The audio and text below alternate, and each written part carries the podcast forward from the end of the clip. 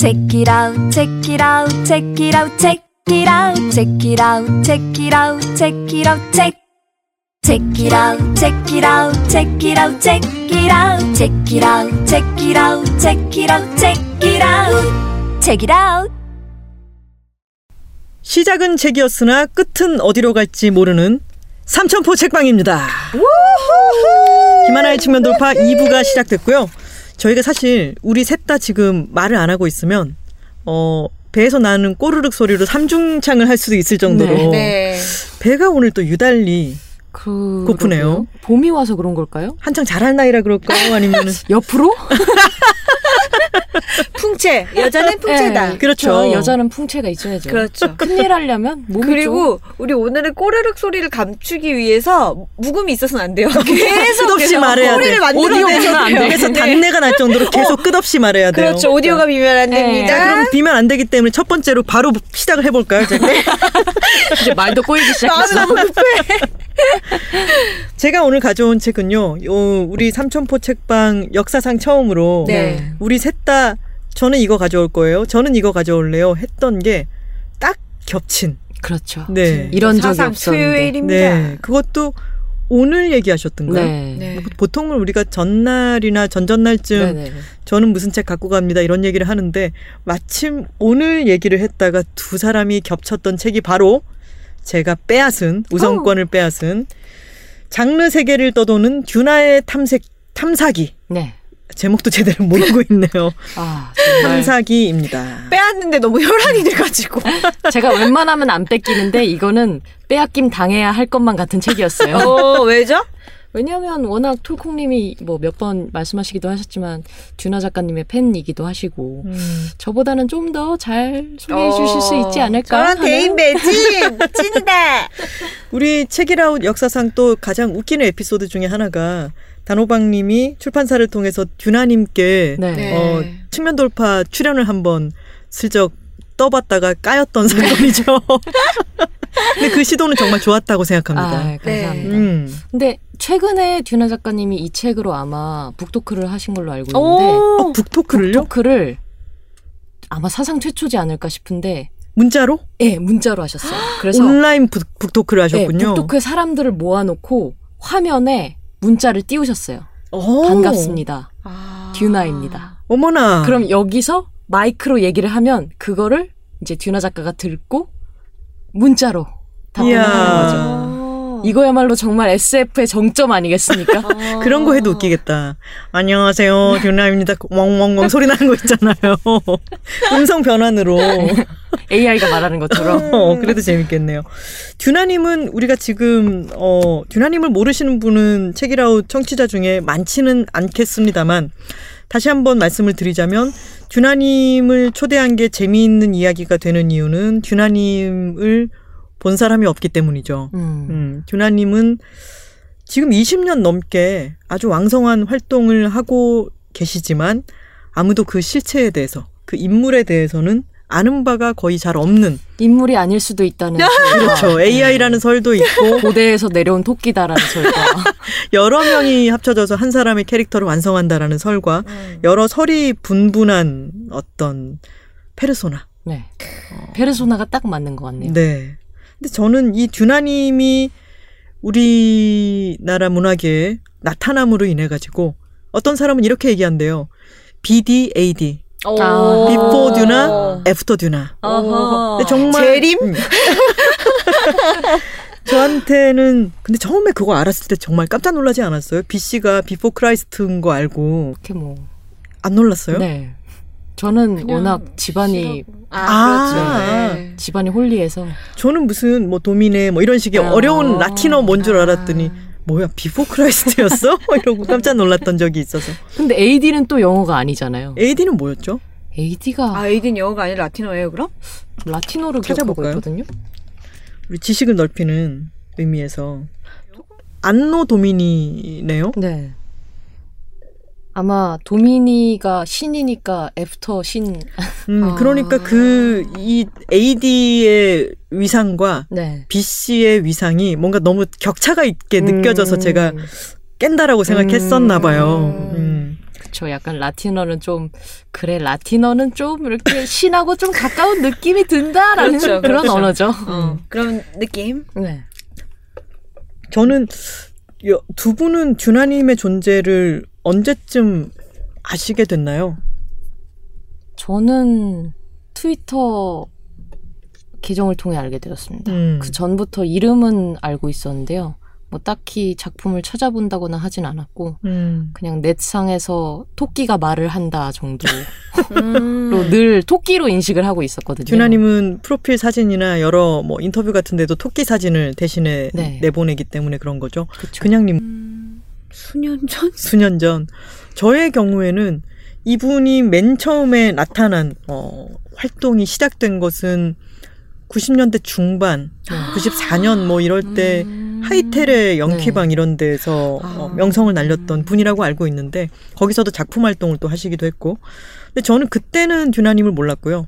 97년도에 시네이시빌에 연재했던 칼럼을 보고 제가 홀랑 반한 거예요. 이분한테 세상에 어쩜 이런 글을 쓰는 사람이 우리나라에 있었단 말인가. 음. 저한테는 너무나 큰 충격이었고요. 그래서 그 어, 칼럼을 최애 칼럼이 돼가지고 진짜 열심히 읽었고 거기에 언급된 작품들을 읽고 보고 찾고 그러면서 저의 지평이 굉장히 이제 넓어지기 시작했는데 이 칼럼 연재를 마칠 때 맨 마지막에 어, 이제 온라인으로 옮겨가서 듀나의 그 게시판이 열린다. 인터넷 홈페이지가 열린다라고 하는 한마디를 보고 제가 바로 거길 들어갔더니 홈페이지가 이제 시험 가동을 하고 있었던 때인 거죠. 그거를 듀나 게시판은 듀게라고 네. 많이들 부를 정도로 유명했던 게시판이잖아요. 그러니까 저는 듀게 시험 가동할 때 들어가 본 사람으로서 음. 아주 뿌듯함을 음. 갖고 있는 거죠. 그리고 듀게가 상당히 어떤 작가들의 산실 같은 느낌으로 음. 많이 기능을 했었잖아요. 네네. 저도 뭐 초반에 들어간 적은 없지만 듀게 얘기를 워낙 많이 듣기도 했었고 음. 곽재식 작가가 그렇게 듀나 아. 작가님 팬이기도 하고 네네. 듀게에서 활발한 활동을 하기도 해서 음. 약간 듀게에서 태어난 작가라는 인식이 있어요. 전. 제가 예전에 소개했던 적 있는 괜찮아지는 중입니다. 네. 글 쓰신 그 스웨덴에 계신 안송이 작가님도 듀게에서 많이 활동을 어. 하셨나 봐요. 그 연재를 거기 연재라기보다 거기에 쓰신 글들이 많이 묶여 나온 걸로 알고 있어요. 듀게는 저는 아주 오랫동안 정말 수년 동안을 저한테는 정론지처럼 음. 거기만 들어가면은 인터넷에 그 수많은 온갖 잡다한 것들이 이 많이 어떤 취향의 채 또는 깔때기로 걸러져서 아. 거기에 볼만한 것들이 재미있는 것들이 늘 올라왔기 때문에 거기를 통해 가지고 알게 된 것도 너무 너무 많았고요. 음. 그리고 그런 사람들과 그런 취향을 그 게시판에 드나들게 만들었던 중심 축으로서의 듀나님도 저한테는 이래저래 정말 수많은 영향을 많이 준 사람으로 저는 제 인생의 선생님을 꼽자면 음. 다섯 손가락 안에 들어가는 분이 아닐까라고 오. 생각해요. 저한테는 정말 영향을 많이 주신 네. 분입니다. 음. 역시 재림하셨어 그분. 그렇습니다. 저의 어떤 취향과 제가 어, 알고 있던 세계의 반경을 정말 많이 넓혀준 분이었고 당시에 나비 전쟁이라고 제일 첫 책이 있어요. 그 책이 아마 출판이 정확하게는 제가 모르겠는데 정식 경로가 아니었나 해서 나중에 다시 또 음. 재출간이 되고 이랬던 것 같은데 그때부터 듀나님 작품도 많이 읽어봤었고 어, 최근에도 지금 전자책으로 민트의 세계를 읽고 있는 중인데 네. 이 책이 나왔다는 소식에 어, 너무 반갑게 읽은 거죠. 장르 세계를 떠노, 떠도는 듀나의 탐사기 여기 앞에는 아예 본격적으로 네. 장르 세계를 떠돌고 있는 토끼 그림이 네. 아예 들어가 있습니다. 책이 예쁘죠. 네. 반짝반짝거리고 디자인도 새끈하고요. 네. 그리고 책 안에도 그렇게 토끼들이 등장해요. 밑에 부제를 보면은 도대체 이야기가 뭐냐고 물으신다면이라고 되어 있습니다. 어, 듀나님은 또 영화 평론가로도 유명하고 이분의 지식과 여러 경험의 폭이라고 하는 게 너무 방대하고 엄청나서 이분의 관심사를 따라가는 것만으로도 저는 아주 재밌었어요. 이 책은 장르에 대한 이야기이긴 한데 처음 시작은 이야기에 대한 이야기로 시작을 해서 네. 끝까지 물론 이야기에 대한 이야기이긴 합니다만 뭐 어떤 사람들은 자 장르 특히 뭐 SF라든가 여기 등장하는 호러 몇, 몇몇 가지 장르에 대해서 뭔가를 쫙 일별해 줄게 뭐 대동여지도를 그리는 심정으로 글을 쓰는 사람도 있겠습니다만 이분은 전혀 그런 양반이 아니죠. 음. 어, 말투도 어찌나 깍쟁이 같은지 그 특유의 약간은 신경질적이기도 네. 하고 이런 말투가 저는 너무 제 취향인 거죠. 아. 이런 말투를 아주 싫어하는 분들도 계시지만 네. 사람들은 취향이 다 다르니까요. 네. 그래서 듀나님의 이런 말투와 이 캐릭터, 페르소나의 어, 느낌이라는 것은 또는 성격, 방향 같은 것은 먹히는 사람에게는 너무나 잘 먹히고 아. 아닌 사람에게는 아주 다른 반응을 일으킬 수 있는 네. 저는 그러니까 이 설정 자체가 너무 재밌는 거예요. 이런 페르소나를 설정해서 지금 20년이 넘게 네. 이것을 계속 유지를 해 오고 있다는 것만으로도 정말 after 듀나지 않나 음. 어, 그런 생각이 듭니다. 그 저는 약간 듀나님 글을 요, 만, 네요 이런 걸로 기억하거든요. 아, 그러니까- 어미가? 네, 그 글을 남기면 뭐 예를 들어서 영화 A를 보고 왔어요. 그럼 영화 A를 보고 왔어요. 뭐 제 타입은 아니지만 그럭저럭 즐길 만한 거리네요. 뭐 이런 식으로 남기는 뭐 거죠. 그렇죠. 뭐 네. 이런 식의 그 특유의 말투도 어, 중독성이 있고 그 말투에 여러 뭐 이모티콘 같은 걸 쓰는 것도 상상할 네. 수가 없고 음. 아주 건조하게 어, 감정이 제거된 네. 어, 본론의 이야기만 탁탁 찌르고 지나가듯이 음. 이야기를 하는 말투인데 그래서 이 작은 책에 그런 문장들이 가득하고요. 저는 너무너무 재밌게 봤습니다. 근데 이게 아까 그냥님이 저는 이쪽에 대한 관심 같은 게 많지 않아서 라고 말씀하셨던가요? 문혜연입니다. 죄송할 건 없어요. 전혀 없죠. 이쪽에 듀나님은 SF 작가기도 하니까 네. 이런 쪽 과 여기서 다루고 있는 작품들, 장르, 장르들에 대해서 관심이 있는 사람이라면 훨씬 더 재미있게 읽을 수는 있겠죠. 근데 이야기하는 게 저는 이 책에서 즐길 거리가 정말 워낙 많았던 게 여기서 나오는 것들을 찾아서 보거나 읽거나 해야지라고 하는 그런 설렘도 있고 그리고 의외로 이 말투도 그렇고 되게 불친절한 것 같지만 엄청 친절한 책이에요 또 아. 무려 듀나 리스트도 맨 마지막에 네. 어, 별첨되어 있고요 오. 어, 그래서 즐길 거리가 많이 있었고요 마지막 쪽에 가서는 장르라고 하는 것은 처음에 이야기 전개해 나가는 논리적이라고 하기보다는 여기 보면 탐사기라고 돼 있잖아요. 네. 내가 여기 가서 봤더니 이렇다. 여기를 지나가다 느낀 것은 이렇다. 라는 식으로 짧은 글들로 이렇게 전개가 되는데 마지막까지 읽으면은 그게 나름의 어 생각을 또 탁 깨주는 부분이 있죠. 네. 장르라고 하는 게 성립하려면 그 장르라고 하는 게 한 작품으로는 안 되겠죠. 여기서 비슷비슷한 여러 가지 것들이 번성해야 그 안에 규칙이라고 하는 것들이 이제 보이기 시작할 테고 네. 그렇다면 이것은 무슨 장르다라고 하는 게 성립을 하게 될 테니까 위대한 하나의 작품만으로는 장르라고 하는 거는 만들어질 수가 없고 네. 그렇기 때문에 위대한 작품만 읽는 것으로는 장르를 어 이해하기가 힘들죠. 네. 그리고 장르라고 하는 것도 생겨났을 때와 마찬가지로 누가 설계해서 만든 게 아니기 때문에 마치 유기체처럼 어, 진화를 하기도 하고 죽기도 하고 어, 잊혀지기도 하고 음. 산계하기도 하고 이런 식의 장르가 여러 변해 가는데 마지막이 되면은 이 장르라고 하는 것이 이를테면 뭐 우주 배경으로 한 어떤 장르가 있다. 그러면 거기에 법칙들이 있잖아요. 네.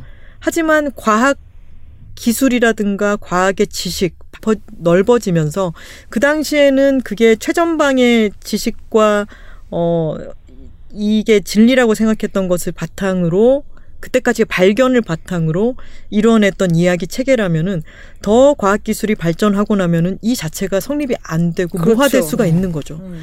근데 그것은 그거 하나에 그거 자체로의 그 당시의 장르로서의 음.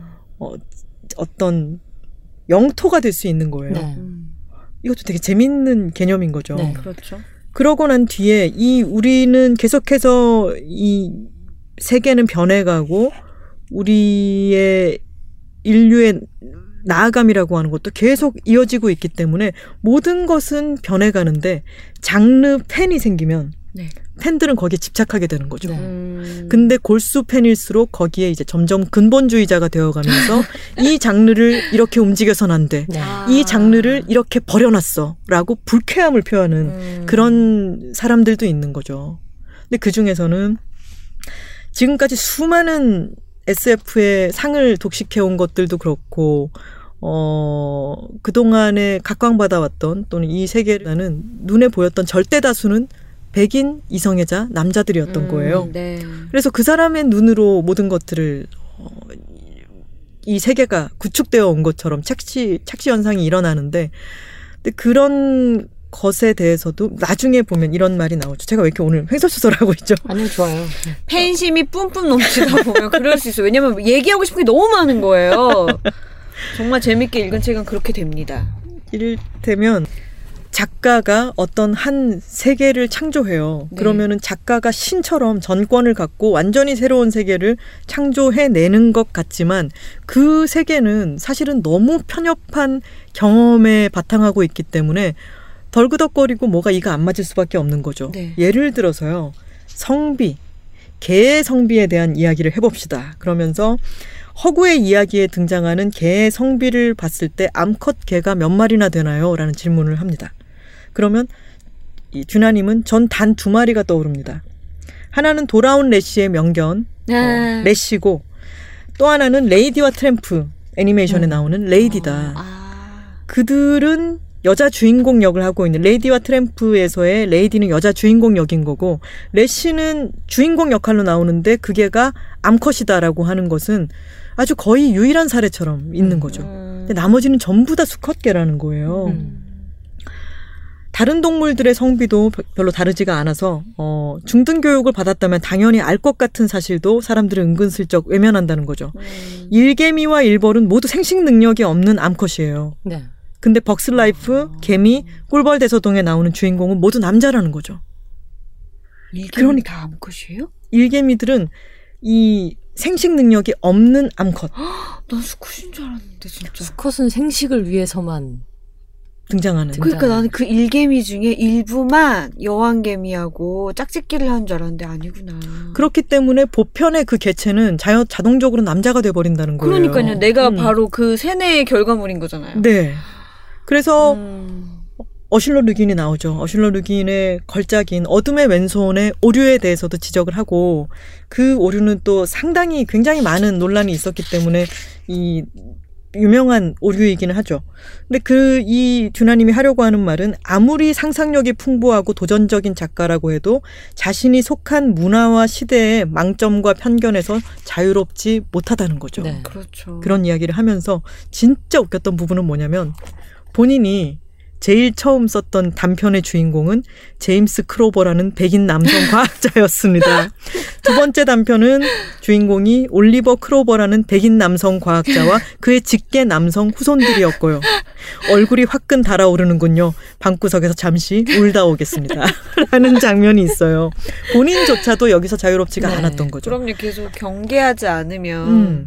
근데 최근 10년 동안 얼마나 수많은 변화들이 있었어요. 네. 최근에 휴고상을 휩쓸고 있는 사람들은 전부 다 여성 SF 작가들이고 이런 변화 속에서 장르의 규칙과 그 규칙을 만들어 온 사람들로부터 지금은 굉장히 많은 다양성들이 뿜어져 나오는 때인 거죠. 네. 심지어는 주인공의 이름을 정할 때 그 이름은 왜 알파벳스러운 이름으로 되는가? 음. 이것은 누가 중심에 있는 것인가? 이런 식의 질문들을 던지면서 예 중에는 이런 게 나와요. 스타워즈라고 하는 이 시리즈는 아주 그 단단한 세계관, 사실은 그것이 완벽한 세계관은 아니고 아주 허술하기도 합니다만 처음에 시작했던 세계관이 있잖아요. 백인 남성들이 위주였던 세계였겠죠. 네, 네. 그 팬들이 엄청나잖아요. 음. 근데 지금은 최근에 라스트 제다이가 나왔을 네. 때 네. 그 Asian 여성, 네. 음. Asian 여성이 주인공이었던 라스트 제다이가 나왔을 때 백인 남성 팬들이 fanboy라 그러죠. 난리가 났죠. 어. 그거를 이 지수를 막 끌어내리고 평단의 반응도 좋고 여러 반응도 좋지만 이거는 내가 사랑했던 스타워즈를 망쳐먹은 거고 똥칠을 한 거고 그러면서 막 반동이 일어나는 거잖아요. 네. 캡틴 마블도 비슷했죠? 그러니까요. 네. 근데 캡틴 마블도 흥행 성적이 굉장히 좋고 네. 라스트 제다이는요 2017년에 가장 많은 돈을 벌어들인 영화예요. 오. 심지어 영화 역사상 11위예요. 음. 근데 우리 막연하게 생각할. 때 라제 좀 망하지 않았어? 그 남자들이 음. 막 해가지고 네. 이런 식으로 생각하고 있잖아요. 근데 그게 아니라는 거예요. 음. 그러면서 backlash 얘기를 음. 어, 이 책에도 backlash 얘기를 하는데 제가 지지난 시간에 백래쉬 얘기를 했었죠. 네. 실제로 일어나고 있는 지표가 아닌 것처럼 왜곡을 시켜버린다고. 네. 그런 백래쉬의 일종도 있고 나중에 이 듀나님이 계속해서 나아가는 건 아 전 그 지점이 너무 좋습니다.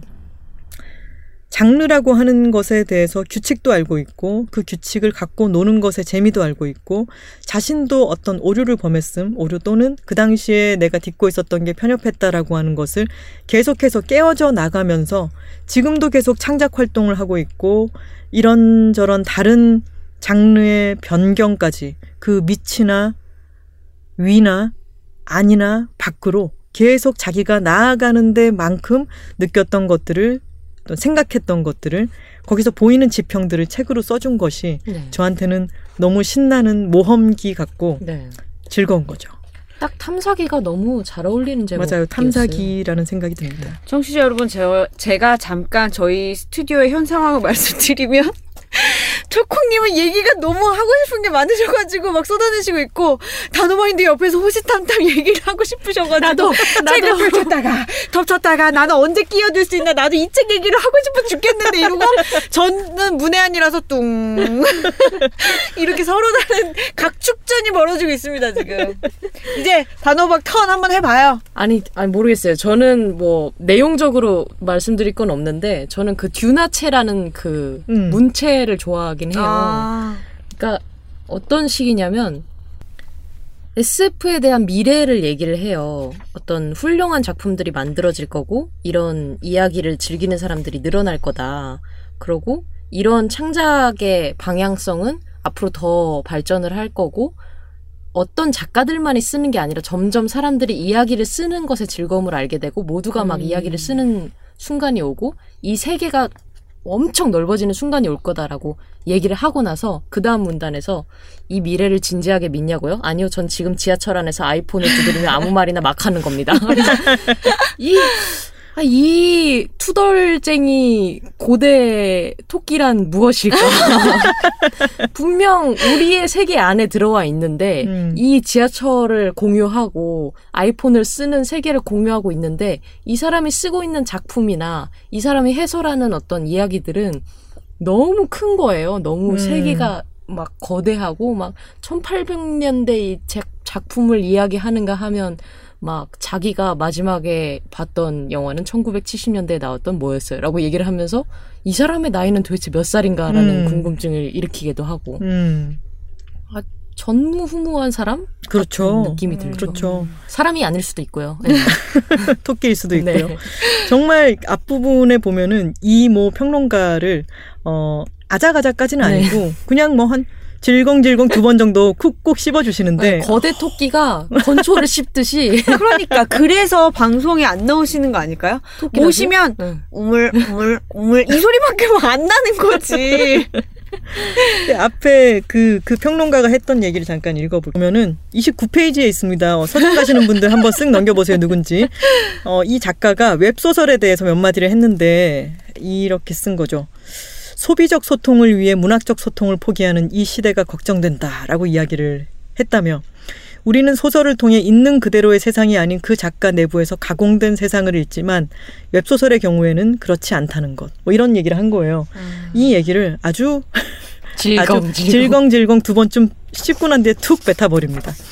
그 뒤에 이어지는 말은 뭐였냐면 낯익은 것의 낯설음, 낯선 것 안에 낯익음이 문학이다. 라고 이모 작가가 얘기를 했는데 어, 이에 대해서 듀나님은 이런 이야기에 대해서는 구체적인 반박을 할 필요를 느끼지 못합니다. 우린 문학이나 음악이 무엇인가에 대해 온갖 흐리멍덩한 이야기를 할 자유가 있습니다. 하지만 음. 구체적인 대화, 대화를 위해선 이보다 선명한 문장이 필요하죠. 그리고 문학이 뭐 어째야 한다라는 문장은 단 한 번도 문학이 무엇인지 설명한 적이 없습니다. 어, 명쾌해. 저는 이게 너무 좋아요. 그 어. 뒷문장은 또 그건 그냥 그 말을 하는 사람이 어떤 편견을 갖고 있는지 보여줄 뿐이죠. 어머. 저는 이럴 때 너무 짜릿한. 거예요. 어. 너무 짜릿한 거.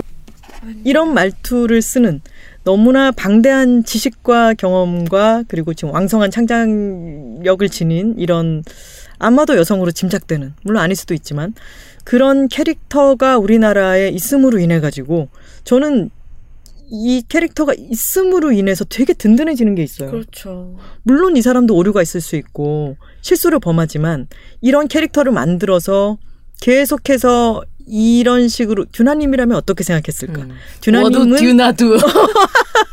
정말 종교야. 털콩님의 종교. 종교에 대해서도 나중에 얘기가 나와요. 종교라고 하는 데는 또 근본주의자들이 있잖아요. 종교는 기본적으로는 팬심 덩어리, 팬 그 안에 팬픽이 경전인 거고 그 그러네. 안에 교리 같은 것들이 그 믿음으로 똘똘 뭉쳐진 거고 그것이 세상과 호흡하지 않을 때 얼마나 위험해지는지 이런 이야기까지 나오는데 그것이 아주 방대한 이야기이긴 하지만 아까처럼 잽을 툭툭 날리면서 휙휙 날아가는 느낌이기 때문에 생각해 볼 거리를 많이 던지면서도 너무 또 무겁지도 않고 네. 그렇다고 가볍지도 않은 저한테는 아주 좋은 읽을 거리였습니다. 네. 저는 오늘 영업에 혹한 것 같습니다. 그 아까 읽어주셨던 그 부분 있죠? 이모 작가에 대한 네. 이야기. 헉, 어쩜 저렇게 명쾌하게 이야기할 수 있죠? 그 나는 나이 들으면 내가 저렇게 될 수 있을 줄 알았다니까요. 안 되더라고요. 할 수 있는 사람 따로 있어. 이런 능력 가지신 분 정말 너무 든든하네요. 우리 잠깐 생각해 볼까요? 듀나님이 어, 먼 훗날에는 정체가 밝혀질 것 같다. 아니면 끝끝내 밝혀지지 않을 것 같다. 전 솔직히 안 밝혀졌으면 좋겠어요. 음. 약간 저의 롤모델이잖아요. 정체를 드러내지 않는 분. 제가 추구하는 라이프 스타일 아닙니까? 그거는 그냥님은 이제 과거를 세탁하기 위한 아니에요. 아니에요. 단호박님은 어떨? 아, 네 말씀하세요. 아니 누가 들으면 나 진짜 전과자인 줄 알겠어. 과거 세탁이래.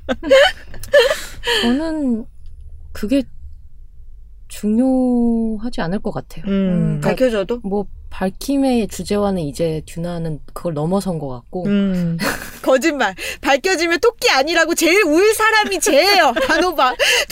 네. 이제 약간 듀나를 얘기할 때 가장 먼저 떠오르는 게 그 얼굴 없음과 정체 토끼. 없음이잖아요. 음. 근데 그거에만 집중을 하면 너무 듀나의 세계가 좀 좁아지는 느낌이 들어서 아. 이제 듀나의 얼굴 없음 말고 듀나 작품, 듀나 비평을 얘기하자라는 쪽이거든요, 저는. 음. 그래서 별로 중요하지 않는 것 같아요. 예전에 왜 책을 읽다가 이, 이 사람은 어쩜 이렇지? 이런 생각이 들면 점점 그 작가에게, 저자에게 관심이 막 생기잖아요. 그렇죠. 예전에 저는 이분한테 영향을 너무 많이 받았으니까 되게 궁금해져가지고 이분 책을 내신 출판사 관련자에게 "헉, 듀나님 만나신 적 있어요? 그랬더니 아니요 책도 이메일로만 해가지고 냈어요. 진짜요? 계약서도 이메일로만 왔다 갔다 했고 우편으로만 왔다 갔다 했고 이- 정말 실체가 있는 건지도 모르겠어요라고 편집자님이 얘기를 하셔서 더더욱 새끈하다. 너무 멋있으시다.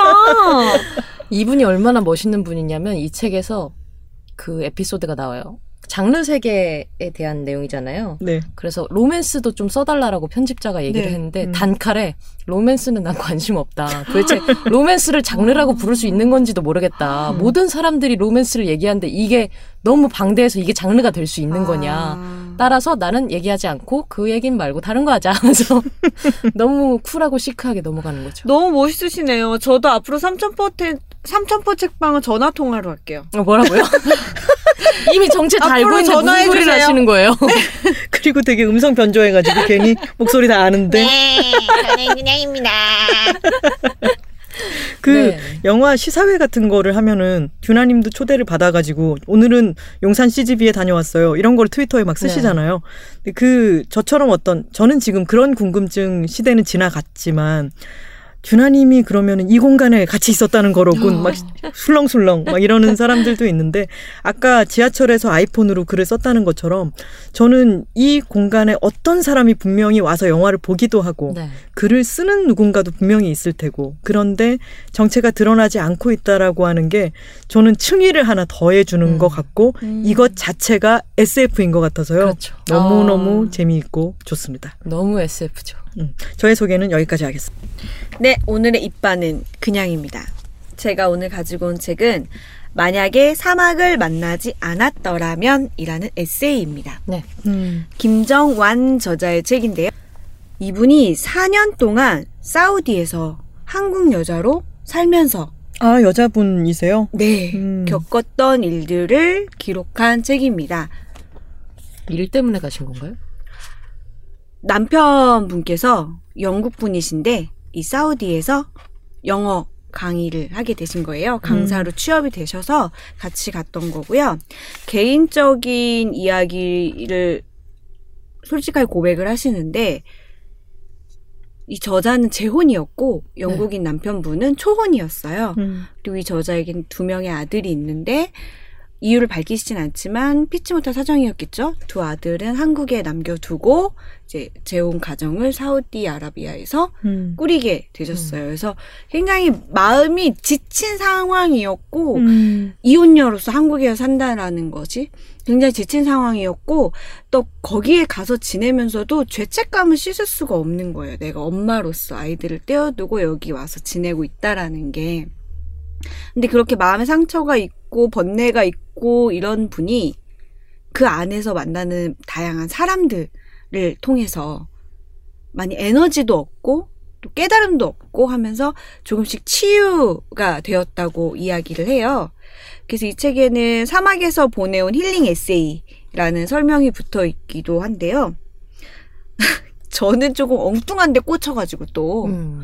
이 책에 이런 내용이 있어요. 사람들은 남편에게 사우디 생활이 어떠냐고 물어봅니다. 그럴 때마다 저는 사우디에 대해 알고 싶으면 여자에게 물어봐야 한다고 말합니다. 음. 사우디 살이는 사우디 여자에게도 간단치 않은 일이었습니다. 8살에 이혼을 예상할 수도 있고, 사촌 간의 근친 결혼일 수도 있고, 첫날 밤에 처음 보는 남자와의 결혼일 수도 있고, 한 남자를 세명의 다른 여자와 공유하는 결혼일 수도 있고, 1년에 한 번 만나는 서류상의 결혼인 미스야일 수도 있습니다. 명예살인조차 살아가는 방식의 하나로 여기는 사우디에서 여자로 산다는 일은 도전임에 분명했습니다. 헐. 라는 부분이 있어요. 저는 이제 여기에 꽂혀서 읽기 시작한 거죠. 아이고야. 아, 정말 그곳의 여자들은 어떻게 살까? 음. 인류학적인 관심이 들어서. 예. 어. 정- 흥미로움이라고 말하면 너무 가벼운 것 같지만 네. 정말 궁금한 거예요. 네. 그래서 읽기 시작했는데 그래서 힐링 에세이지만 저는 읽는 내내 빡침? 빵! Come on! 이런 반응이었다. 힐링은 어디 있는 거야? 힐링은 어디 있나요? 앵그리만이 남았다. 앵그리만이 남았다. 네. 힐링은 오간데 없고 앵그리만이 남았다. 그렇죠. 작가님은 힐링하셨는데 나는 엉뚱한 데 꽂혀가지고 힐링을 말하는데 나는 앵그리만 봤더라. 그게 카타르시스를 느낄 수도 있잖아요. 앵그리 해가지고. 이분은 그러면은 계속 사우디에 계신가요? 아, 지금은 사우디에 계시지 않습니다. 4년 정도 머무르셨고 지금은 영국과 한국을 오가시는 것 같아요. 음. 우리가 지금 막 웃었지만 정말 안에 읽다 보면 아, 내가 이거 너무 지식이 없어서 지금 놀라는 건가? 라는 생각이 드는 지점이 굉장히 많아요. 네. 사우디에서 여성이 스스로 혼자서 운전 면허를 취득하고 운전을 할 수 있게 된 게 2017년인데 네. 사실 저는 이 뉴스를 봤던 기억은 나요. 네. 근데 그때 제가 놀랐던 거, 어, 드디어 운전하게 될 수 있게 됐구나. 이게 아니라, 아니, 여태까지 여자가 운전을 할 수 없었다고? 네. 이게 너무 놀라웠거든요? 근데 이 책을 읽으면서 계속 그것의 반복이었어요. 어. 그러니까, 예를 들면, 이분들이 아바야라는 전통 복식을 네. 입는데, 뭐, 아시죠? 뭐, 발목까지 아, 다 네. 가리는 검은 음. 의복이죠. 눈도, 아바야. 눈만 내놓고. 예. 네. 이 아바야를 입다 보니까 이분들도 스스로를 드러내고 싶은 마음이 있잖아요. 자기 표현의 욕구가 있잖아요. 네. 그러다 보니까 눈 화장이 굉장히 발달했대요. 음. 눈 보여줄 수 있는 건 눈밖에 없잖아요. 그러니까 막 음. 눈을 막 화려하게 하고 그래서 속눈썹 인조 속눈썹을 붙이는 게 우리나라의 네일 아트만큼이나 음. 굉장히 핫하대요. 아. 그리고 자신을 표현하고 싶으니까 향수를 많이 쓰는 거예요. 음. 목소리나 뭐 이런 표정이나 이런 걸로 드러낼 수 없으니까 향수 같은 걸 많이 쓰는데 이 사회에서 어떻게 하냐면 눈이 너무 매혹적이면 안 되는 거예요. 음. 음. 유혹적이면 안 돼. 남자를 막 이렇게 추동한다 그래야 되나? 음. 그런 거죠. 그래서 막 눈이 막 화려해지고 하니까 어떤 얘기까지 나오냐면 눈을 한 번에 한쪽씩만 보이도록 해라. 에? 눈과 눈 사이에 이 히잡 같은 걸 쓰잖아요. 근데 그 히잡 같은 그 두건이라고 해야 되나? 그것에 눈 가리 중간에 가림막을 하나 놔서 한 번에 한쪽 눈씩만 보이게 해라. 야, 이거 진짜 세상 제일 할 일 없는 누구야 도대체. 정말 찾아내고 싶다. 여기는요 무타와라는 미풍양속을 단속하는 종교 경찰이 따로 있어요. 네. 그런데 이 사람들이 힘이 굉장히 막강합니다. 이 히잡과 관련해서는 어떤 일도 있었냐면 이 쇼핑몰에서 남편과 아내가 같이 쇼핑을 하고 있었는데 경찰이 다가와서 아내 눈을 가려라 이렇게 한 거예요. 그 복장이 지금 불량하다. 어, 불량하다 한 거죠. 그러니까 남편이 항의를 합니다. 지금 내 아내는 전통복을 다 입었고 눈만 내놓고 있는데 뭐가 문제냐라고 했는데 경찰의 말은 눈이 너무 매혹적이다. 눈을 가려야 된다. 신종 플러팅이야 뭐야? 어우 진짜 어우. 그래서 이 남편이 항의를 해요. 그랬더니 경찰이 어떻게 했냐면요. 칼을 꺼내서 남편을 찔렀어요. 뭐라고요? 이 정도로 이 경찰의 힘이 굉장히 막강한 거예요. 이 사회에서는. 이거는 너무 야만이야. 그쵸. 야만이죠. 근데 심지어 이 결과는 어떻게 나왔냐면 경찰은 문책을 당하지 않았고요. 무죄를 받았고요. 이 남편에게는 징역 9개월과 태형 350대가 선고됐어요. 어우. 저 지금 네. 힐링을 찾습니다. 아, 정말 죄송합니다. 예, 힐링도 있습니다. 여러분이 좋아하는 달리기도 있고요. 아, 예, 뭐 자전거도 많이 타시고 자전거는 탈 수 있나요? 사우디 여자들은 못 타요. 그 외국인이면은 그런 아바야라든가 이런 걸 입지 않아도 되고 아바야 입긴 해야 됩니다. 입긴 해야 되고 네. 눈만 내놓고 다닐 수 있고 예. 그리고 외국인은 자전거를 탈 수 있고 네, 그 어느 정도 허용이 돼요. 왜냐면 이 저자가 머물렀던 공간이 외국인 노동자들, 이 남편분이 외국인 노동자잖아요. 네. 그러니까 외국인 노동자들이 머무는 지역이었던 특구 거예요. 같은 거군요. 예, 맞습니다. 그래서 약간 더 느슨한 그런 면은 있는데 음. 네. 그래도 단속이 아예 없진 않아요. 그래서 정말 그게 마음이 아픈 부분이 그거였어요. 본인이 자전거를 타는데 그 아바야를 입은 한 무리의 여성들이 와서 너무 신기하더라는 거예요, 자전거를.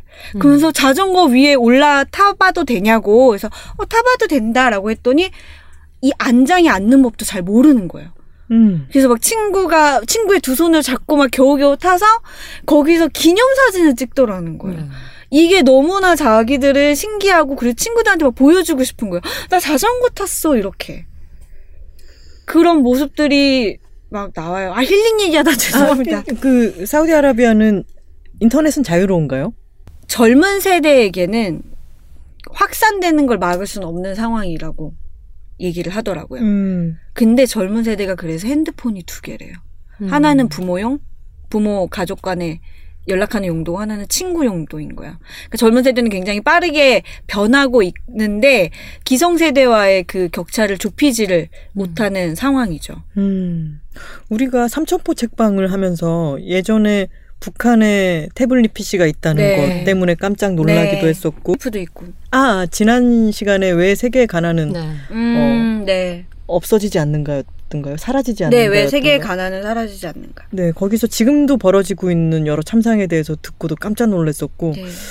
이 아, 우리가 새롭게 알게 되는 너무 충격적인 사실들이 많네요 여전히. 네, 그렇습니다. 그리고 사우디아라비아에서 제일 제가 놀라웠던 건 어떤 역사를 계속 단선으로 저희가 생각을 하잖아요. 계속 이제 발전을 해오고 있다. 네. 그리고 어느 나라는 그냥 발전이 좀 느리거나 뭐 우리보다 약간 뒤처져 있다라고 생각을 하게 되는데 사우디의 70년대 사진을 봤을 때가 있었거든요, 제가. 네. 근데 그때 여성의 복장은 진짜 90년대 할리우드 미국 여성 복장 저리 가라 할 정도로 진짜 음. 패셔너블하고 뭐 화장도 물론이거니와 복장에 전혀 제약이 없었는데 그 이후에 이제 상황이 좀 안 좋게 돌아가면서 너무 급박하게 바뀐 거죠. 여성의 권리라든지 모든 것들이. 세상이 진짜 그렇게 거꾸로 돌아갈 수도 있는 거군요. 그게 정말 놀랍더라고요. 그러니까 지금 상황 자체가 너무 놀랍기도 한데 이렇게 단기간에 이렇게 퇴보할 수가 있다라는 것 자체가 저한테는 너무 반면교사 같고 음. 약간 위기감 같은 게 저는 사우디아라비아의 그 사진을 봤을 때 느껴졌었거든요. 음. 언제든지 상황이 이렇게 될 수 있다라는 어떤 불안감 음. 같은 것들이 있었어요. 저는 정말 읽으면서 혼란스러웠던 게 우리가 계속 문화 상대주의에 대해서 배우고 잘하잖아요. 근데 정말 이 문화 상대주의로 어디까지 과연 용납을 하고 포용을 하고 받아들여야 하는가라는 혼란이 생기는 거예요. 사람을 죽이는 건 문화가 아니죠. 그리고 지금 죽이지 않는다 하더라도 이렇게 여성들한테 복식을 강요하고 이 여성들 스스로가 이걸 벗고 싶다고 하는데도 안 될 경우 운전을 하고 싶다고 하는데도 못 시킨 안 그게- 시키는 경우 그게 결국 죽이는 거 아닌가요? 그거는 음. 문화 상대주의가 아니라 우리가 이 인류가 점점 계속해서 나아가서 더 정립해오기에 보편 윤리에 어, 타당하지 않기 때문에 그것은 잘못된 일이죠. 그렇죠. 네. 잘못된 이죠. 근데 제가 생- 제가 이야기하는 건 현실적으로는 우리가 그들 나라에 너희 지금 이렇게 하는 거 되게 잘못된 거야라고 말은 할 수 있지만 사실 그들이 우리 문화야. 너 문화 상대주의 몰라? 라고 방어했을 때 어떤 강제력을 행사할 수 없잖아요. 그런 데서 오는 약간 무력감과 근데 이걸 그냥 내버려 둬야 하는 거야? 이런 생각이 막 들면서 머리가 복잡해졌어. 거기에 무력감보다는 분노해야 된다고 생각을 하고요. 무력감을 느낄 이유는 저는 없다고 분노하는데 우리가 강제력을 행사할 수 없으니까. 생각해요. 강제력만이 답일까요? 분노가 되죠. 어, 그러니까 복장이 터지고 우리 지금 우리가 음. 보이고 있는 반응이 저는 자연스러운 반응 같아요. 그쵸, 네. 맞아요. 사실 제가 지난 방송에서 너무 막 힘든 이야기, 막 흥분해서 해가지고, 이번 방송에서는 좀 밝은 이야기, 막, 되, 그, 베이브 같은 이야기 하려고 했는데, 어떻게 선택한 책이 또 이래가지고, 분노를 계속 하고 있네요. 분노할 사항에 있어서는 분노를 죄송합니다. 하는 게 그럼요. 맞죠. 아유, 응. 이거 이거는 취소하세요. 이 지금 여기서 죄송합니다는 취소하세요. 분노하겠습니다! 우리가 이런 실상을 우리 지구촌이라고 불리는 이곳에서 네. 이런 실상을 모르고 있었다는 것도 참 놀라운 일 아닙니까? 이렇게 네. 알게 될 이렇게 알려 주신 것에 대해서는 우리가 고마워해야 될 일이고 재밌는 얘기 해 볼까요? 네 이 작가님이 사우디에 있으면서 할 수 있는 게 너무 없는 거예요. 이 사우디에는 가디언 제도라는 게 있어가지고 여성이 친족 남성의 동행 없이는 어디도 갈 수가 없는 거죠. 그러니까 이분은 운전도 못하고 나 혼자 외출도 못하고 그리고 사우디의 전통적인 가옥의 형태가 굉장히 폐쇄적으로 또 되어 있더라고요. 그러니까 너무 답답한 거예요. 그래서 라고 생각이 되는데 굉장히 다양한 활동을 해요, 나름대로. 남편과 함께, 남편과 함께라는 단서가 붙는 게 좀 짜증나지만, 남편과 함께 달리기도 하고, 사이클도 하고, 자동차 타고, 릴리도 하고, 여러 가지 활동을 하는데요. 그 중에 되게 재미있는 게, 외국인 노동자들이 모여 사는 지역이다 보니까 각국에서 온 친구들이 있는 거예요. 핀란드라든지 북미라든지 유럽 각국 프랑스 뭐 이런 데 친구들이 있는데 이 친구들하고 같이 대사관 파티를 자주 가요.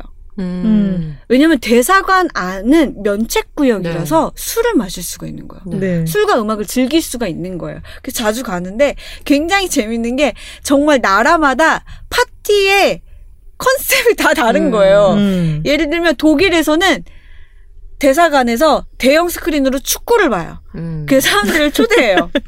프랑스에서는 영화를 봐요. 음. 사람들을 초대해서 음. 대사관에서 이 사람들도 너무 웃긴 게 프랑스 대사관에서 영화를 보러 오세요라고 하면 와인에 들떠서 가는 거야. 어. 아. 가면 와인을 마실 수 있겠군. 정말 제대로 된 프랑스 와인을 마실 수 있겠어. 라고 갔는데 테이블 위에는 콜라만 있더라. 그래서 굉장히 실망했더라.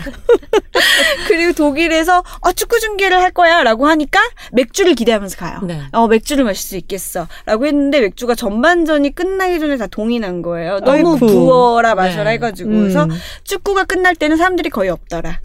술만 먹고 튀었더라. 이런 이야기들 굉장히 흥미로웠어요. 저는 이 얘기 들으면서 한국 대 사관이면 어땠을까? 청사초롱을 달고 네. 한복을 입고 손님을 모셨다고 합니다. 술은요? 술도 있었겠죠. 근데 전통주에 대한 얘기는 없었습니다. 왜 소주인지 막걸리인지 궁금하신가요? 궁금했어요.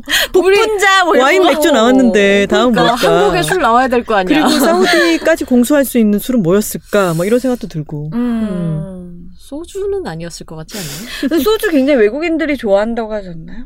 저 그 홍대 보드카. 홍대 놀이터에 이런 소주 대병을 여러 이런 외국인 젊은 여성들이 대병을 이렇게 들고 콸콸콸 네. 이렇게 마시는 걸 보면서 아 그럴 술은 아닌데라고 늘 생각을 하곤 하죠. 그렇죠. 음. 하지만 홍대에서는 네. 늘 그렇게 병을 들고 다니시더라고요. 어, 맞아요. 그리고 병째로. 콸콸 막, 네. 막 드시니까. 마치 하이네켄처럼 하이네켄처럼 참이슬을 들고 저 자몽의 이슬 이런 거 되게 좋아하시고 아, 아 그래요? 먹, 먹어본 적 없던 맛이고 아. 약간 다른 소주보다는 더 엄청 달달한 맛이잖아요. 네. 그래서 그걸 좀 더 약간 하이네켄처럼 마시기 편한 느낌? 있는 것 같아요. 음. 그러면 이 책에 대해서 어, 궁금한 게 제목이 만약에 사막을 만나지 않았더라면이잖아요. 네. 그러면 이분은 4년간 사막 나라에 있으면서 네. 내가 변화된 것이라든가 이렇게 만남으로 인해 가지고 좀 달라진 부분? 네. 는 뭐가 있을까요?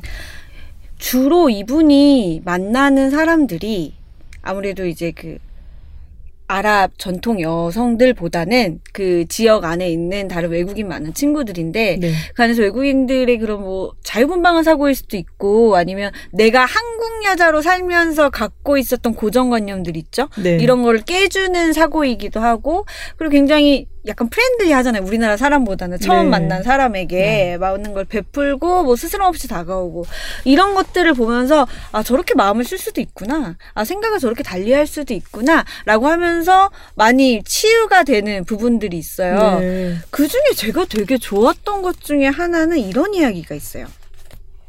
에임이라는 스코틀랜드 출신의 여성분이 있는데 출산 예정일을 3주 앞두고 수영을 하는 거예요.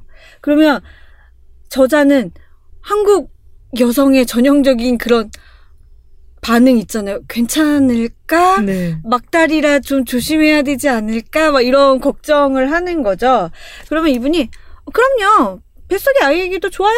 이렇게 너무나 흔쾌히 대답을 하는데 이런 임신과 관련해서 사라라는 또 다른 친구가 이런 이야기를 했대요. 완, 임신은 장애가 아니라 주어진 조건일 뿐이야. 음. 이런 말을 했대요. 근데 저는 이 만삭의 임산부가 수영장에서 촥 올라와서 여기 배에 물이 미끄러져 내리는 부분에 대한 묘사가 있거든요. 음.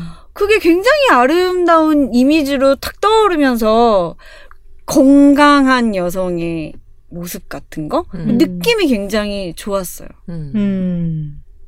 음. 그러네요. 정말 우리가 임산부에 대해서 생각하는 것과는 정말 다르네요. 그렇죠. 이럴 때 문화 상대주의 같은 게 느껴지지 음, 않나요? 음. 음. 저는 이 책을 읽으면서는 정말 다른 세상 보는 것 같아서 계속 흥미로웠어요. 그러네요. 정말 다른 세상이네요. 네, 이걸 정말 흥미롭다는 말로만 치부하기엔 너무 가벼운 표현인 것 같은 감이 없지 않아 있는데, 그래도, 아, 이런 세계가 있구나, 이런 세상이 있고, 이런 삶이 있구나라고 들여다보는 일이 굉장히, 어, 표현이 되게 조심스러운데, 즐거움이었습니다. 음. 네, 알게 되는 즐거움? 음. 음. 그래서 이 책을 읽으신다면, 그런 기분을 저랑 비슷하게 느끼시지 않을까라는 생각이 들어요. 다들 사는 게 비슷비슷하겠거니라고 생각했지만 그게 전혀 아니었음을 이 책을 통해서 알게 되는 거군요. 만약에 사우디아라비아에 사는 사람이 자신의 삶을 그 외국인의 눈으로 일단 볼 수도 없을 뿐더러 삶에 대해서 써놨다면 그 책에 선뜻 손이 가지는 않겠죠. 아. 네. 한국 사람이 사우디아라비아에서 느꼈던 것들을 썼기 때문에 우리도 그것에 대해서 궁금증이 생기는 거고. 네. 음, 그 지점이 굉장히 좋았던 것 같아요, 저도. 네. 그리고 여성의 시선이라는 것도 좋았고. 예를 들어, 남성이 이곳에 가서 똑같이 사우디 여성들을 봤어도 반응이 달랐을 수도 있을 것 같은데, 마치 4년 동안 사우디아라비아 또는 다른 우리와 워낙 뭔가가 다른 어떤 곳에 가서 살다 온 친구랑 4년 만에 만나가지고 "헉, 진짜 거기 그래? 뭐 이러면서 얘기를 막 나눈 그런 즐거움 같은 게 네. 있는 거군요. 어떡빵 하면서. 음, 정말 개빡치는구나. 음. 알겠습니다. 네. 소개는 이 정도. 네. 네. 마지막으로 단호박이 들고 온 책은 혼밥 생활자의 책장 이라는 책이고요. 네. 동명의 팟캐스트가 있죠. 혼밥 생활자의 아, 책장이라는 네. 도서 팟캐스트가 음. 있고 저희의 팟캐스트 쓴베임, 쓴베임. 쓴베임 음. 저희보다 뭐 훨씬 전에 시작을 하신 아, 팟캐스트고요. 어, 그 방송 내용을 토대로 만든 책입니다. 네, 저자는 김다은 저자님이시고 지금 CBS 라디오의 방송국 PD로 일하고 음. 계세요. 음. 그래서 방송국에서도 콘텐츠를 만들고 사이사이에 와. 이제 혼밥 생활자의 책장을 만드신 거죠. 그래서 이 혼밥 생활자의 책장이라는 게 기조가 뭐냐면 혼자 밥을 먹는 1인 생활자들의 유쾌하고 진지하고 가슴 서늘하게 아름다운 이야기들이 책 읽기를 통해 펼쳐진다는 음. 거거든요. 그래서 어떤 1인 가구가 책을 읽는다는 것은 무엇인가? 그리고 그 책을 통해서 1인 가구들이 얻는 것은 무엇인가? 그리고 이 저자님이 이제까지 읽어온 책은 무엇인가? 나는 어떤 책과 사회와 자기 개인이 어우러지는 삼위일체 홍어 삼합 같은 책입니다. 1인 가구의 책 읽기가 뭔가 특별히 다른 점이 있나요? 그러게요. 저도 그 읽어봤을 생각이 때? 들어요. 어떤 놀이로 처음엔 접근을 해요. 그래서 혼밥 생활자한테 따뜻한 벗이 되어주는 것이 독서라는 행위다라고 음. 얘기를 하는데 혼자 있었을 때 독서라는 게 사실은 혼자 읽는 행위잖아요. 물론 저희처럼 이렇게 즐겁게 때로 읽는 행위도 있을 수 있을 것이고 하지만 읽을 때는 그쵸. 혼자 읽게 되죠. 혼자 음. 읽게 되죠.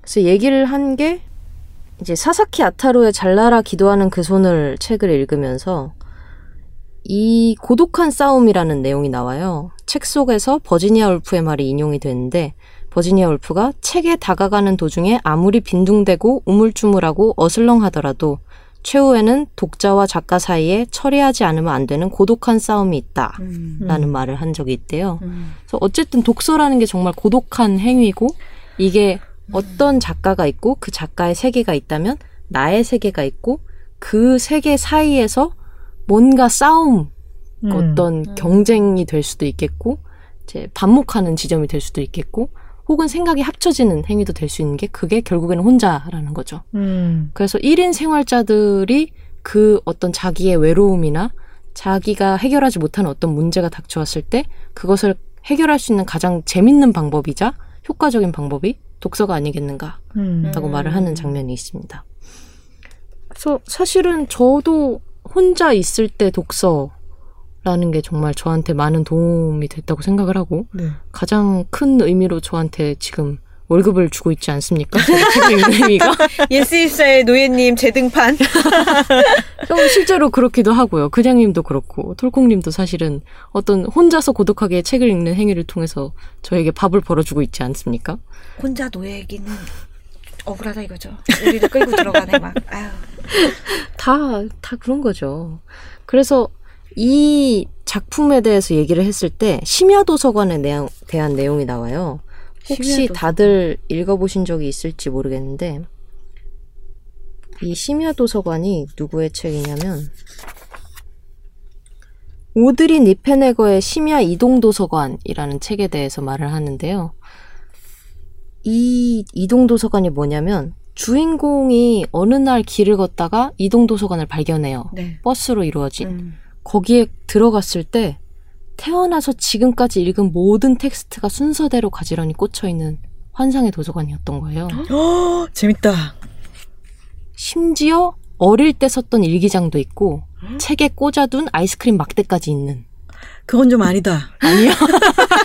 책에 붙여놓고 딱지? 어, 그런 것들. 그치. 어. 이제까지 자기가 읽었던 모든 텍스트들이 음. 있었던 곳이죠.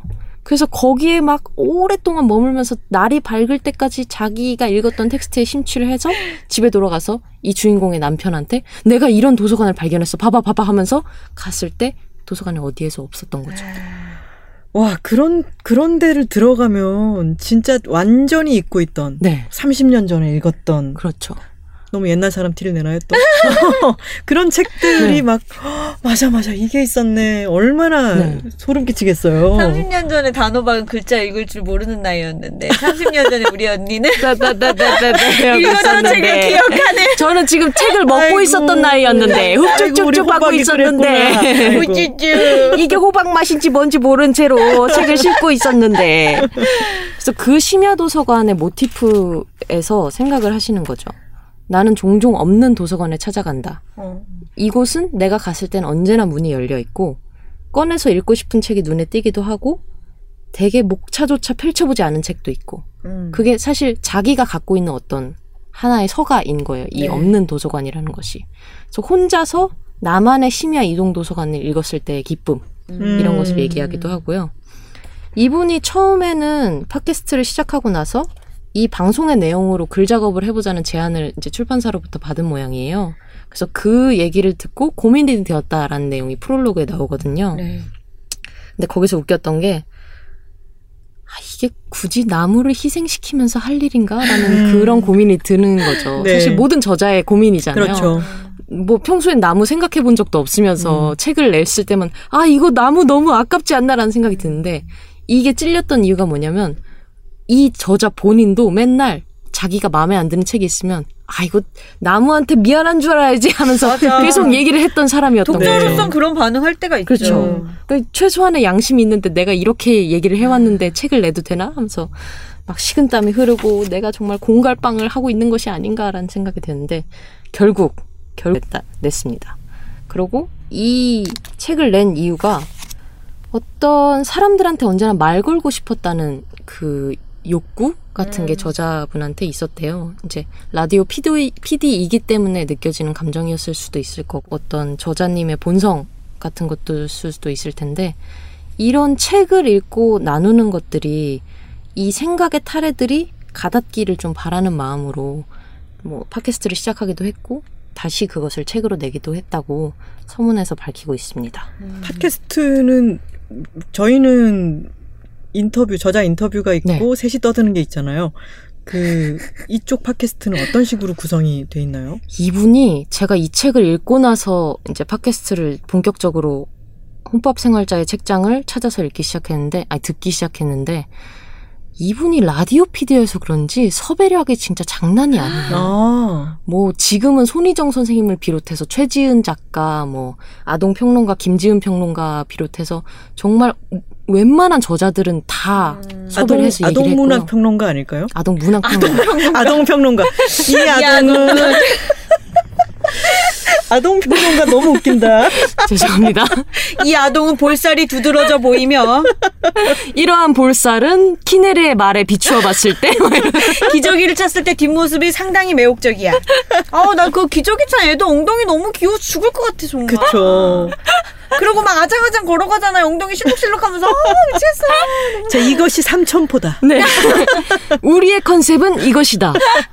근데 이분의 컨셉은 어 여러 가지가 있어요. 처음에는 그냥 본인이 읽었었던 책 소개를 하는 코너도 있고요. 저자를 초대해서 저자와 이야기를 나누는 코너도 있고 어떤 책을 주제로 한다기보다 특정 주제를 컨셉으로 어. 잡아서 이야기를 하면서 책이 나올 때도 있고요. 네. 그래서 가장 최근에 업로드된 건 버닝썬 사태에 관해서 손희정 음. 선생님이랑 최지은 기자랑 얘기를 하는 내용이었거든요. 네.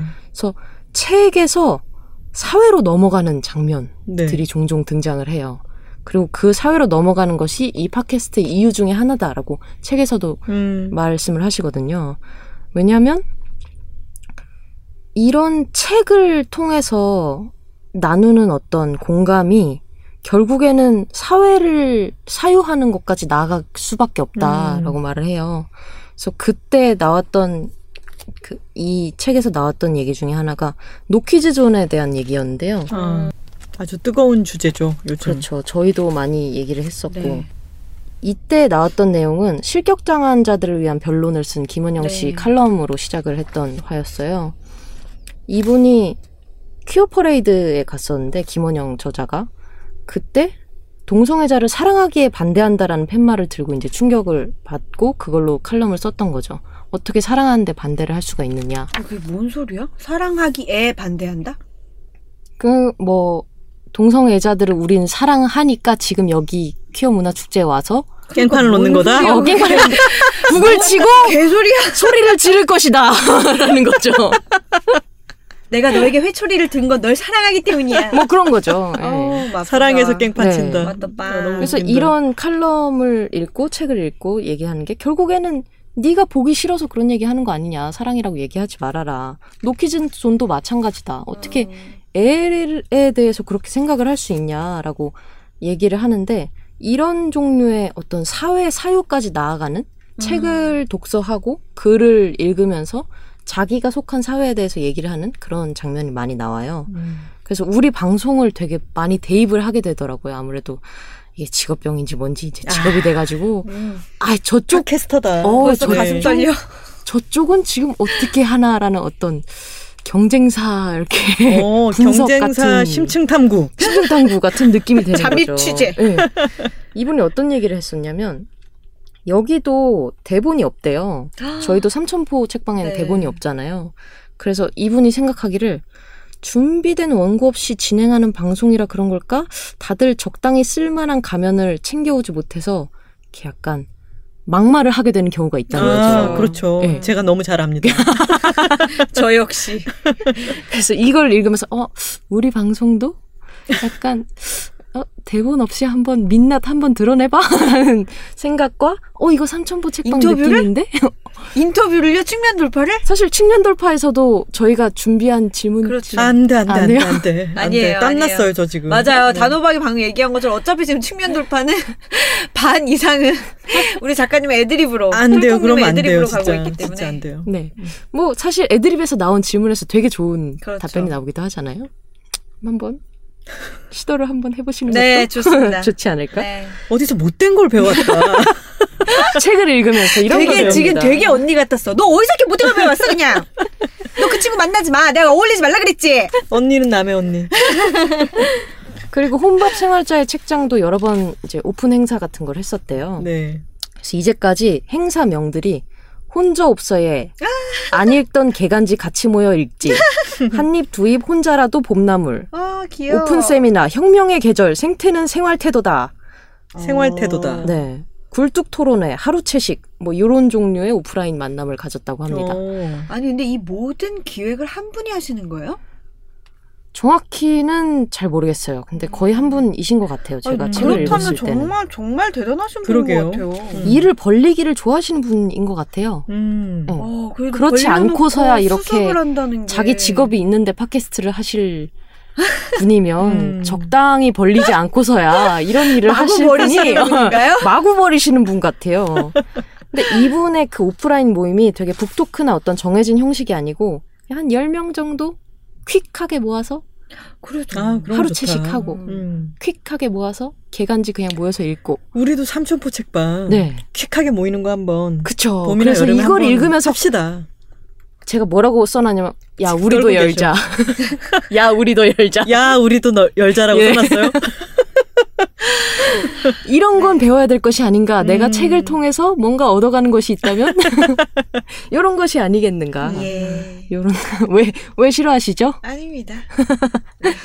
뭔가 아닙니다라고 하지만 입가가 경련이 기획을 막 크게 하지 않고 네. 바- 번개 정도로 하는 거는 별로시군요. 알겠습니다. 네. 저는 생각 생각 해 보시는 걸로. 전 준하 작가님 같은 스타일을 추구하니까요. 아. 예. 그럼 뭐 그냥 저희 문자로 한번 만나볼까요? 예, 좋습니다. 제가 오픈 채팅방 하나 만들어서 예, 제가 고양이 보낼게요 대신. 고양이. 네. 그리고 이 혼밥 생활 혼밥이라고 제가 자꾸 발음을 하게 되네요. 혼밥 생활자의 책장의 장점 중에 또 하나는 어린이 책을 되게 많이 소개를 해요. 어 좋다 프로에서. 좋다. 그래서 그 김지은 평론가 아까 제가 아동 네. 평론가라고 잘못 말씀드린 큰일 큰일 나. 아동 문학 평론가 김지은 평론가의 말이 실려 있는데요. 이제 어린이 책이 어떤 어두운 어린이 그림책 같은 것들이 있잖아요. 네. 그런 것들을 읽었을 때 어른들이 야 무슨 싱숭생숭하게 어린애들한테 이렇게 무서운 책을 읽히냐라고 했는데 이 김지은 평론가의 말이 뭐냐면 보통 사람들은 동화는 할 수 없는 게 많은 아이가 할 수 있게 되는 걸 읽을 거라고 생각하는 게 많은데 네. 사실 동화는 할 수 있다고 믿는 주인공이 할 수 없다는 걸 받아들인 이야기다. 라는 말을 해요. 그러니까 아이라고 해서 항상 그렇게 즐거운 얘기가 아니라 그냥 이야기를 통해서 할 수 없음 혹은 비극 혹은 세상의 어떤 한계를 미리 맞부닥치게 하는 이야기라는 거죠. 어린이 책 같은 경우에. 그래서 음. 우리가 읽은 책들에서도 주인공이 자신들이 할 수 없는 무언가를 너무 아프게 받아들이게 되는 경우가 많다. 하지만 그 관문을 통과하기 때문에 다음으로 나아갈 수 있게 되고 이 이야기들이 마냥 비극적인 게 아니라 쓸쓸하지만 멋진 얘기들이 되는 이유가 된다라고 음. 하는 장면이 나와요. 음. 그래서 이 혼밥 생활자의 책장의 가장 큰 장점 중에 하나가 이런 어린이 책을 소개하는 것이 아닌가라는 좋네요. 생각이 들고요. 음, 아주 인상적이네요. 네. 그래서 한 번씩 제가 생각이 나면 이제 경쟁사를 염탐하듯이 한 음. 번씩 들어볼 생각입니다. 저희가 자객을 보냈습니다 작가님. 듣고 계십니까? 김다은 작가님? 듣고 있습니다. 표창을 날려요. 저는 팟캐스트를 처음에 시작을 하게 됐을 때도 사실 오디오 콘텐츠에 그렇게 친한 편이 아니었거든요. 어, 네. 뭐 저도. 톨콩님도 저도 그렇고 그랬어요. 그냥 네. 저도 저도요. 그렇겠지만 아직까지도 저는 그 오디오 콘텐츠가 제 분야가 아닌 거예요. 네. 이렇게 이야기를 하고 있음에도 불구하고 음. 저도. 그래서 그 이야기가 책으로 나오니까 전 너무 좋더라고요. 음, 아, 이것은 네, 책은 내가 즐기는 그렇죠. 그쵸. 분야이기 책은 내 때문에. 나와바리고 음. 물론 그 오디오 콘텐츠만의 매력이 있지만 음, 음. 이렇게 정리돼서 읽었을 때 저한테 받아들여지는 어떤 네. 그게 더 넓어진 느낌? 참 단호박님은 한결 같아요. 팟캐스트를 글로 배웠습니다. 인 거잖아요, 지금. 저는 모든 걸 글로 배웁니다. 저는 근데 제가 어 지난 방송도 그렇고 들을 때마다 느끼는 게 저랑 그냥님은 좀 널뛰기를 하는데 단호박님은 늘 한결 같아서 맞아요. 그게 주는 안정감이 그런가요? 네 아니에요. 아주 커요. 제가 볼 때는 그렇게 널뛰지 않으시고. 그럼 본인만 너를 뛰고 계신다. 저만 네 뭔가 애가 조금 그냥님은 너를 뛰셔야 돼. 네. 네. 이렇게 뛰는 순간 이렇게 빵 터지는 게 뭐, 부, 아니, 베이브가 왜 거기서 나와요? 해주시죠. 매 오늘 조금 지금 배가 고파서 그래요. 네. 우리 지금 고프냐. 어, 청취자 여러분 원래 매장에 그 오늘은 쿵짝쿵짝이 약간 덜한 대신 어 네. 저희의 꼬르륵 사운드가 그 공백을 채우고 있습니다. 자, 네, 얼른 제 책은 책- 이 정도 소개하면 될 것 같고. 네, 알겠습니다. 어, 제, 제가 갑자기 말을 끊어버렸나요? 정리하려고 저는 우리가 안. 물어봐도 지가 다 얘기해. 제가 가져온 책은 장르 세계를 떠도는 떠도는, 떠도는. 어, 듀나의 탐사기였습니다. 그런데 오늘 톨콩님 저 제목을 한 번도 처음부터 제대로 끝까지 안 읽으신 것 같아요. 한 번, 번만 더 읽어주세요. 한 장르 번만. 세계를 떠도는 듀나의 탐사기였습니다. 네, 오늘 그냥이 소개해드린 책은 김정완 작가님의 만약에 사막을 만나지 않았더라면 이었습니다. 힐링 에세이였습니다. 네. 네, 와또 빵! 단호박이 가져온 책은 혼밥 생활자의 책장이었습니다. 저자님이 김다은 네. 네, 김다은 저자님이었죠. 저자님. 자, 저희가 너무 배가 고프기 때문에 빨리 댓글을 소개해 보겠습니다. 죄송합니다. 이런 날도 있어야죠. 네. 엑시도어님께서 여자애들도 큰 소리로 말해야 돼. 우리가 뭐라건 어차피 아무도 안 듣거든. 출근길에 들은 저 구절에 또 울컥해버렸다. 보이지 않지만 조금씩 분명 나아지고 있으니까. 지금이라도 늦지 않았으니까. 나도 자꾸 절망을 용기로 바꾸는 연습을 하자. 응원하겠습니다. 또 이 문장 정말 인상적이었어요. 음. 그러면서 스스로를 합리화했죠. 뭐라고요? 내 목소리가 큰건 괜찮아. 괜찮아요. 괜찮아요. 나 정도는 들려. 나는 이런 사명감을 가지고 크게 얘기하는 거야. 네. JUHNNYB 님께서 아옌데와 칠레 생각하면 마음이 참 아프네요. 예전에 읽으면서 네슬레의 횡포에 대해 읽었었는데 기억이 희미해져서 또 잊고 살았네요. 저도 그렇습니다. 오늘도 키캣 사 먹었는데 반성합니다. 네슬레는 잊지 않으려고요.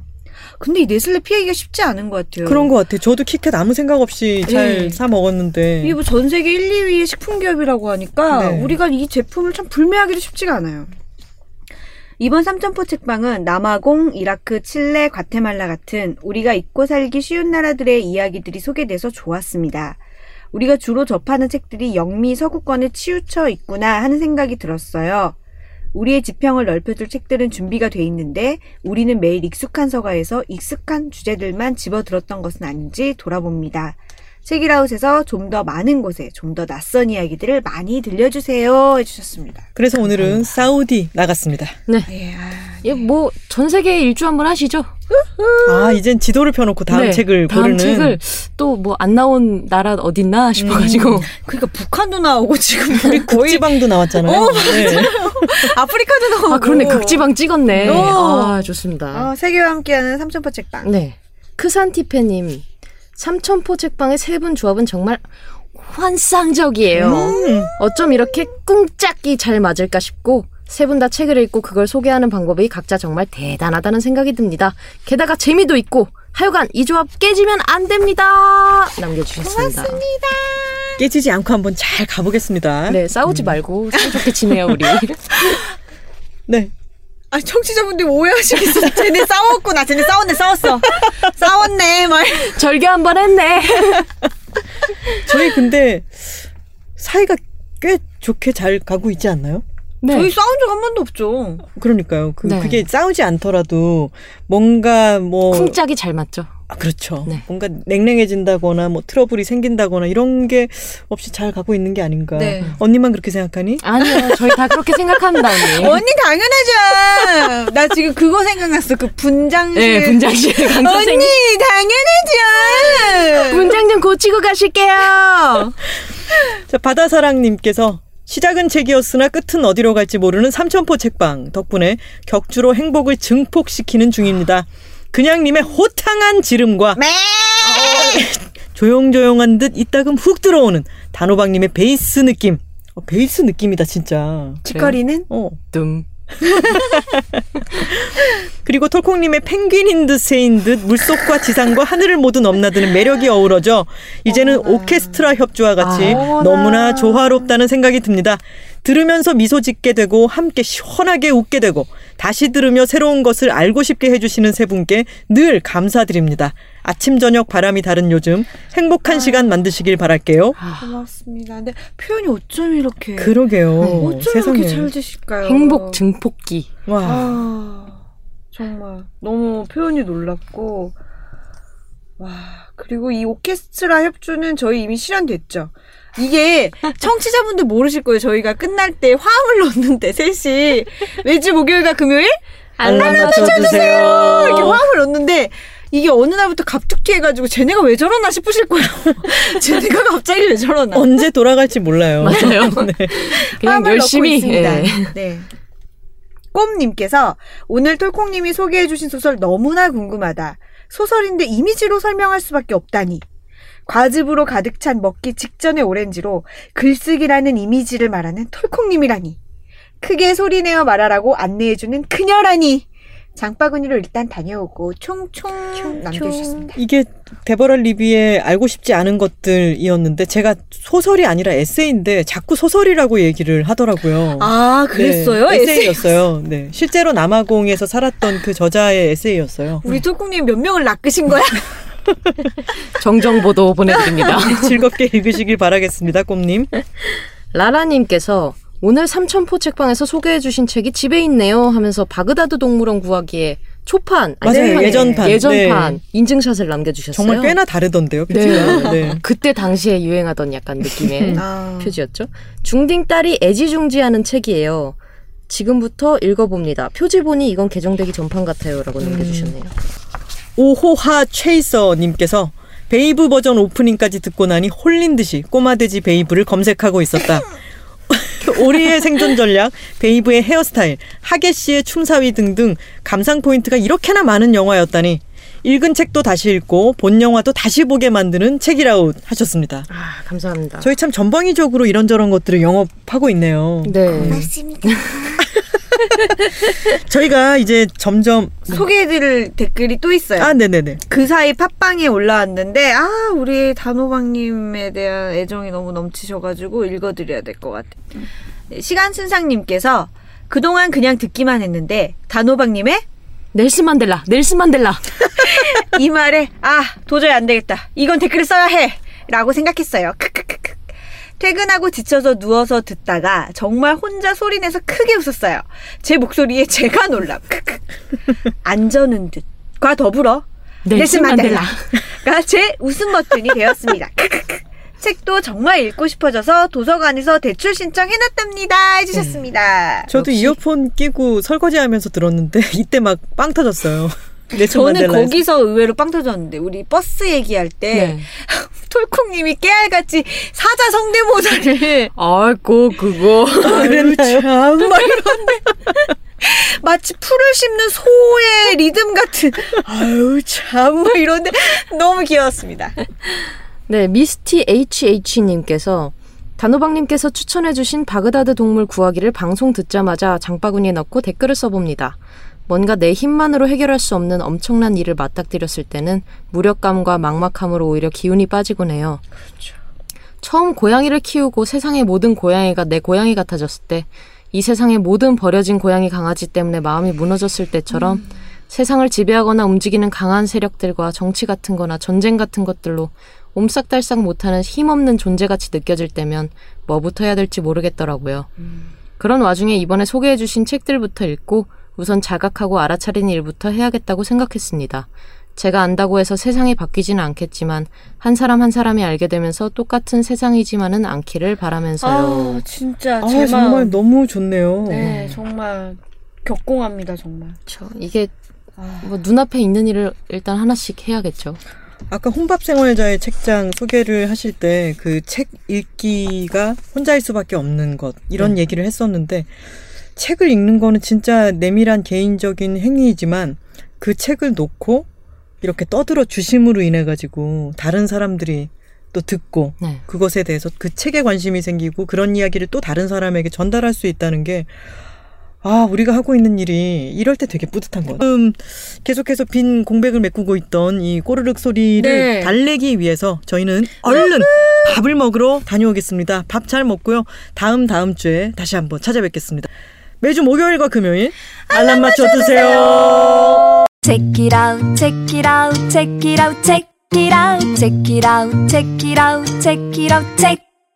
Check it out, check it out, check it out, check it out, check it out, check it out, check it out, check it out, check it out.